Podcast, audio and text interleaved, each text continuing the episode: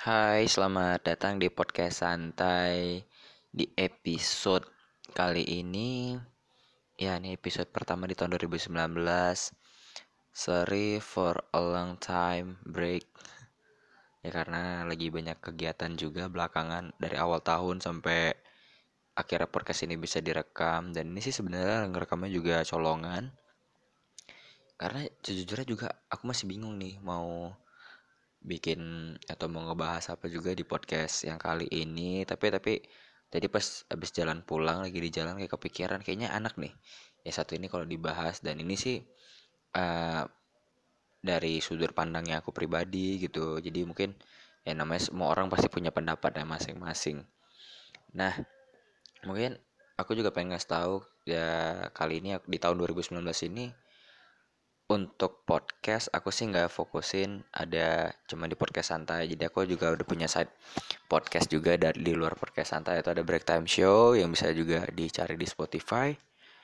Nah itu di break time show itu sih. Jadi nggak podcast itu ngebahas apa-apa aja sih yang dibicarain orang di jam-jam istirahat apa aja ya. Sih mulai kayak dari apa yang lagi jadi pemberitaan sampai ya hal-hal yang kita rasain.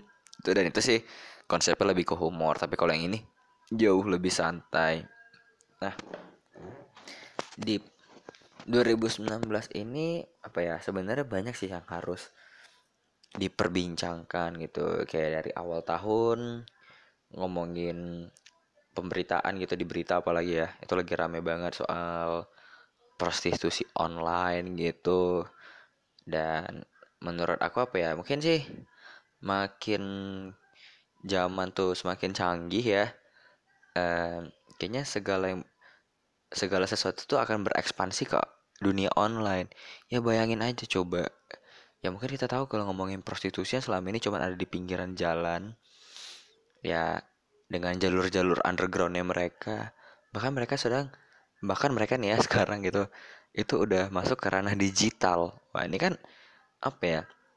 Menurut aku sih makin tahun terus berjalan, segala sesuatunya mau baik ataupun jahat itu dipermudah. Nah, itu kita dikejutkan sih sama awal tahun ngomongin ya proses online, VA yang tapi sih aku sih malah ngambil positif sih kalau ngomongin si kasus yang kemarin gitu. Jadi nggak tahu ya bukan mendukung gerakannya juga tapi dengan ada patokan dengan harga 80 juta mungkin orang-orang bisa berpikir oh ketika kau pengen mendapatkan sesuatu yang mungkin secara duniawi itu enak kau harus punya budget 80 juta dulu.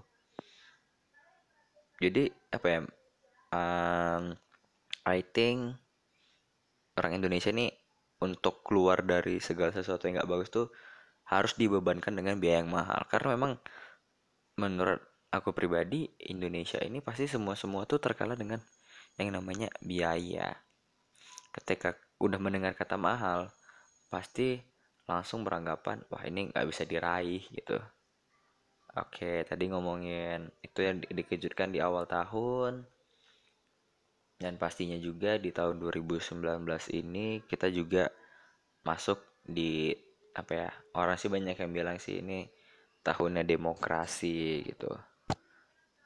Dan kemarin juga lagi rame banget itu debat pilpres 2019 dan ya aku sih sebagai anak yang kuliah di sosial politik gitu beranggapan sih ya kalau pilpres kemarin masih belum terlalu apa ya kalau bahasa gaulnya tuh greget.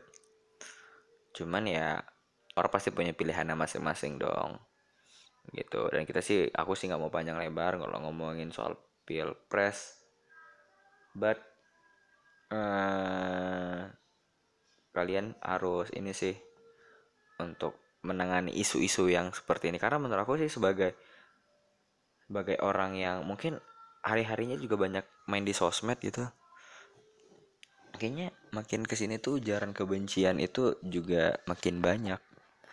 Dan ya kita sih mungkin uh, sebagai manusia yang ngerasa paham pinter ya please lah jangan mudah terprovokasi sama satu hal yang ya menurut aku juga udah mulai nunjukin hal-hal yang gak cerdas dalam menjatuh. Jadi apa ya makin ke sini tuh menurut aku sih cara orang untuk menjatuhkan seseorang itu kayak makin makin gak gak mantep gitu nggak bagus nggak main cantik. Dan ya seharusnya nggak nggak gitu juga sih jalannya gitu. Ya itu sih balik lagi sih ya ya aku sih sebagai ya orang biasa gitu ya pengen ngasih tahu aja sama yang lagi dengerin yang kamu lagi dengerin gitu. Ya udahlah jangan mudah terprovokasi lah karena menurut aku zaman sekarang tuh apa ya walaupun dibilang sudah reformasi sudah ada kebe kebebasan bersuara tapi justru malah kita dikekang mungkin gini perbandingan ya. Waduh ini ini sotoy banget sih cuman ya ini sih fakta-fakta aja gitu ya. Mungkin ketika kita dulu zaman dulu ketika kita nggak suka dengan hmm, sebuah sistem ya ya kita bilang pemerintahan gitu. Mungkin kita balik lagi di zaman Orba yang dulu isu-isunya kalau di zaman Orba bukan isu sih mungkin malah fakta. Ketika ada yang mungkin menjelek-jelekkan atau menjat meng speech pemerintah gitu itu langsung diculik dibunuh gitu dihilangkan gitu ya ketika tahun 98 reformasi.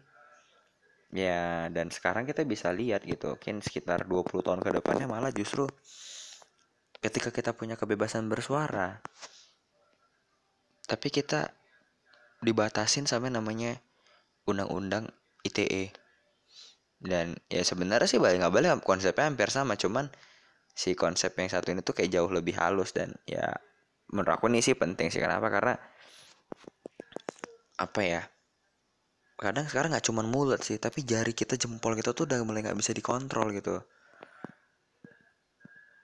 Konsepnya hampir sama cuman kayak ke cara yang lebih halus aja gitu. Ya bayangin aja sekarang kita kayak ngomong head speech gitu di sosial media terus kita kena undang-undang ITE gak usah kan kita nggak usah mengkritik sistem pemerintahan ya. Kita ya misalnya kayak kayak kita sekarang zaman tuh kayak cuman ngejek orang ih badannya gendutan ya gitu. Misal contoh seperti itu. Itu tuh jatuhnya tuh udah jadi kayak body shaming dan itu ada undang-undangnya sekarang. Gitu. Ya mungkin itu sih ya eh, kayak zaman sekarang mungkin orang ngerasa oke okay, zaman lebih canggih. Sebenarnya sama aja cuman mungkin kalau menurut aku pribadi tuh dikemasnya secara lebih bagus aja gitu oke lah udahlah lupain ngomongin pemerintahan. Karena menurut aku yang gak ada habisnya juga sih. Hampir sama kayak ngomongin cewek gitu. Ya cewek ya juga nggak ada habisnya kalau mau dibahas. Tapi ngebahas cewek ada kejutan sih nanti di break time show podcast. Tadi kebetulan udah ngerekam juga gitu. Nah ngomongin apalagi nih yang lagi tren. Oke okay, dan menurut aku kemarin tuh juga lagi rame ten, ten years ten years challenge gitu ten years challenge ya. Dan apa ya nggak tahu sih ya kayaknya menurut aku sih di zaman sekarang mungkin nggak di zaman itu tapi mungkin di zaman sekarang tuh apa apa tuh orang tuh jauh lebih vokal kayak misalnya ya kita ngomongin aja ten years challenge. Ada yang suka ada yang nggak suka. Ini enggak sih? Nah apa ya? Gini sih kadang bagi aku untuk yang hal-hal kayak gini yang gak usah terlalu diseriusin lah gitu. Ya intinya sih jaga diri masing-masing aja gitu. Nggak usah yang terlalu sibuk mengurusin apa yang orang posting ya bersikap lebih santai lah. Bahas apa lagi enaknya? Hmm. Mungkin enaknya juga nih sambil ngalur ngidul karena kebetulan juga kayak zaman sekarang itu kita tuh sebenarnya dituntut untuk jauh lebih mandiri gitu bahkan orang-orang yang mungkin tidak tersentuh nih oleh digital itu harus dipaksa sekarang untuk melek sama digital gitu. Kenapa? Karena menurut aku uh, kayak sekarang itu kita itu saingannya bukan sesama manusia tapi sesama ro sama robot sama mesin. Bahkan aku kayak ada pernah dengar kemarin dari obrolan pas lagi kerja gitu bahwa nanti diprediksi sekitar be puluhan tahun ke depan gitu mungkin paling cepat 10 tahun atau mungkin atau bahkan lebih cepat lagi gitu bahwa segala sesuatu pekerjaan itu akan dikerjakan sama robot Nah, mungkin makanya di sini manusia itu dituntut untuk jauh lebih mandiri, harus punya skill gitu, apa pun itu. Karena kenapa ketika kita juga tidak melek dengan akan namanya digital. Ini disayangkan sih 10 tahun ke depan ketika mesin-mesin sudah mendominasi sebuah pekerjaan untuk memproduksi sesuatu atau untuk mengerjakan sesuatu buat yang nggak melek digital ini sangat sayangkan sih dan bagi aku orang Indonesia tuh masih belum banyak yang apa ya open minded sih. Kayak nggak mau belajar kayak ngerasa ah belum penting-penting amat. Tapi sebenarnya udah mulai penting gitu. Hmm.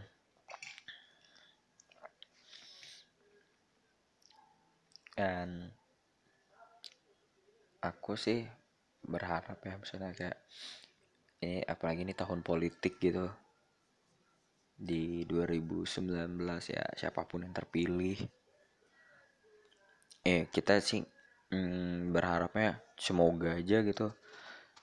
Siapa pun kepala pemerintahannya kayaknya coba deh gitu untuk ngerapihin atau untuk ngebenahin atau lebih mengedukasi orang-orang yang kita bisa bilang kurang terjamah sama yang namanya ranah digital.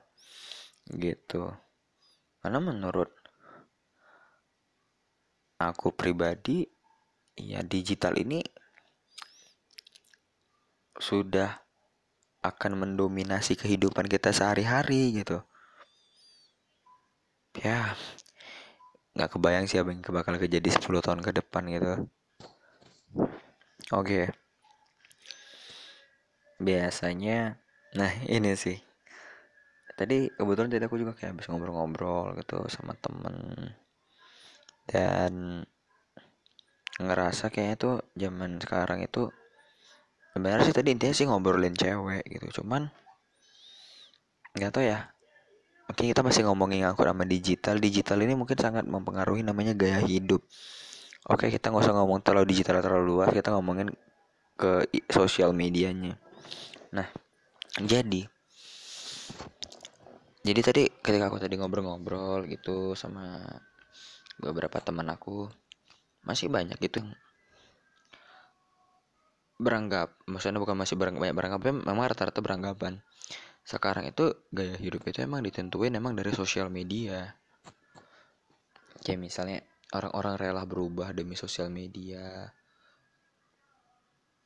Jadi kayak misal tadi kayak ada teman aku tadi cerita jadi dulu dari dia dulu punya mantan yang diakuin juga secara secara ekonomi ya gitu. Yang enggak tinggi tinggi kali gitu. Dan jadi dan dia sama teman-temannya juga begitu. Yang sebe nah jadi satu momen mereka ngeray mau ngerayain ulang tahun temennya ini itu di tempat yang hype yang mungkin harga teh manis dinginnya aja itu bisa 30 ribu ya. Dan teman-teman ini tuh rela nabung gitu. Mereka kayak satu geng gitu rela nabung untuk bisa makan di tempat hype ini. Dengan tujuannya apa? Ya agar mereka terlihat kekinian terlihat hype gitu. Kayak misalnya uh, aku sih ngerasa ini tuh kayak sebuah pemaksaan gitu. Baru dengan banyak orang-orang sekarang gitu kayak di sosial media menjual kesedihannya untuk sebuah keprihatinan itu misalnya kayak kemarin tuh yang lagi rame juga di YouTube. Cuma ya ini sih bagi aku sih kayak Aukarin jilid 2 sih yang putus dan dibikin vlog gitu dan ini juga ada kemarin. Aku nggak tahu siapa siapa gitu.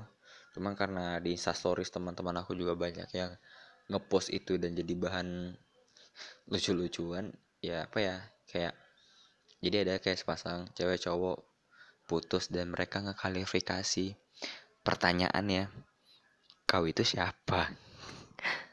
Ya udahlah gitu. Kalau ngerasa bukan siapa-siapa nggak usah lah putus sama orang kayak harus mengklarifikasi ya aku tuh putus sama orang gini-gini. Yang sebenarnya sih itu ya mending simpan ke pribadi dan ke teman-teman kalian aja gitu. Cuman ya itu tadi karena pengaruh sosial media itu. Jadi lucunya lagi bahkan isi-isi komennya tuh kayak wah enak ya zaman sekarang gitu. Kalau di zaman digital gitu orang putus cinta aja bisa dapat adsense gitu dapat iklan dari YouTube dapat penghasilan dari YouTube. Fuck man. Itu itu apa ya? Dan dan ini nih nih. Aku nggak tahu kenapa di YouTube gitu makin hari tuh kayaknya makin banyak yang nyeleneh gitu. Dan lama-lama nih ya keberadaan YouTube ini tuh udah hampir sama kayak Google. Mungkin kalau Google dia bisa mencari dalam bentuk apa pun video suara tulisan. Tapi kalau kalian misalnya mengetikkan sesuatu aja di YouTube misalnya keywordnya misalnya uh, jadi aku pernah iseng di YouTube mungkin sebenarnya ini adalah hal-hal yang diajarkan sama orang tua kita ketika kita udah mulai beranjak dewasa ia masak nasi dan aku nyari di YouTube tutorial masak nasi dan itu ada. Oke, ini masih masak nasi dan normal. Aku cari lagi iseng tutorial di YouTube. Cara membenarkan headset yang mati sebelah. Ada yang bikin. Sampai nih ke titik. Gimana cara mengaduk semen dan memplester semen itu ke dinding. Maksudnya kayak buat semen halus gitu kalau untuk orang kerja bangunan. Dan itu ada. Jadi apa ya menurut aku kayak sekarang itu everything is a content gitu. Segala tuh bisa jadi konten. Cuman balik lagi ke kitanya. Kitanya mau nggak? Kitanya pede nggak sama apa yang kita buat gitu? Dan ya ngomongin YouTube aku sih ngerasa kayaknya ya itu ya di YouTube itu makin lama makin aneh semua yang mau kita cari itu ada. Bahkan kayak menurut aku YouTube sama Google itu udah udah sama hampir sama isinya gitu. Itu sih apalagi ya. Hmm ini udah berapa menit sih aku ngerekam? Oke udah 18 menit. Nah ngasih ngomongin soal digital gitu. Ya intinya sih siapa pun kita nggak cuma di Indonesia ya siapa pun yang mungkin di bahkan sampai negara terpencil pun kayaknya ini harus untuk 2 3 4 tahun ke depan itu harus kayaknya harus udah jadi orang yang melek digital. Kenapa? Karena ya sekarang apa-apa itu ranahnya itu udah digital. Bahkan kayak beberapa item yang berbentuk fisik mungkin itu kayak koran yang yang beberapa industri sekarang udah mulai tutup sudah beralih ke digital. Mungkin kita sampai sekarang uang aja gitu uang gitu dengan trennya e-money dan yang lain-lain itu sudah berbentuk digital kan sudah tidak berbentuk fisik lagi. Ya intinya sih harus lebih siap dengan hal-hal yang kayak gitu sih. Dan ini podcast pertama podcast santai pertama di 2019 sorry ini kalau ngomongnya ngalur ngidul ya cuman sih biar nggak ngerasa kecarian aja gitu. Ini ke mana sih si Fikri podcast santai? Nggak nggak ngepost podcast tenang. Abis episode kali ini insya Allah bakal konsisten. Jadi mungkin buat buat yang lagi dengerin buat kamu yang lagi dengerin yang pengen mungkin pengen tanya-tanya atau pengen ngasih usulan idenya enaknya nggak bahas apa bisa langsung aja nih DM ke Instagram di Fikri Hendra 07 F I K R Y Hendra 07 lain juga sama Fikri Hendra 07 mungkin ada yang mau sharing-sharing atau mungkin ya lebih tepatnya buat mungkin buat kamu yang lagi di Medan yang pengen enaknya kita ngebahas apa ya? gitu. Oh ya udah. Nanti bisa langsung kita kontek-kontekan aja asik bahasa kontek-kontekan ya. Oke kalau gitu sekian podcast santai episode kali ini episode pertama di 2019 and see ya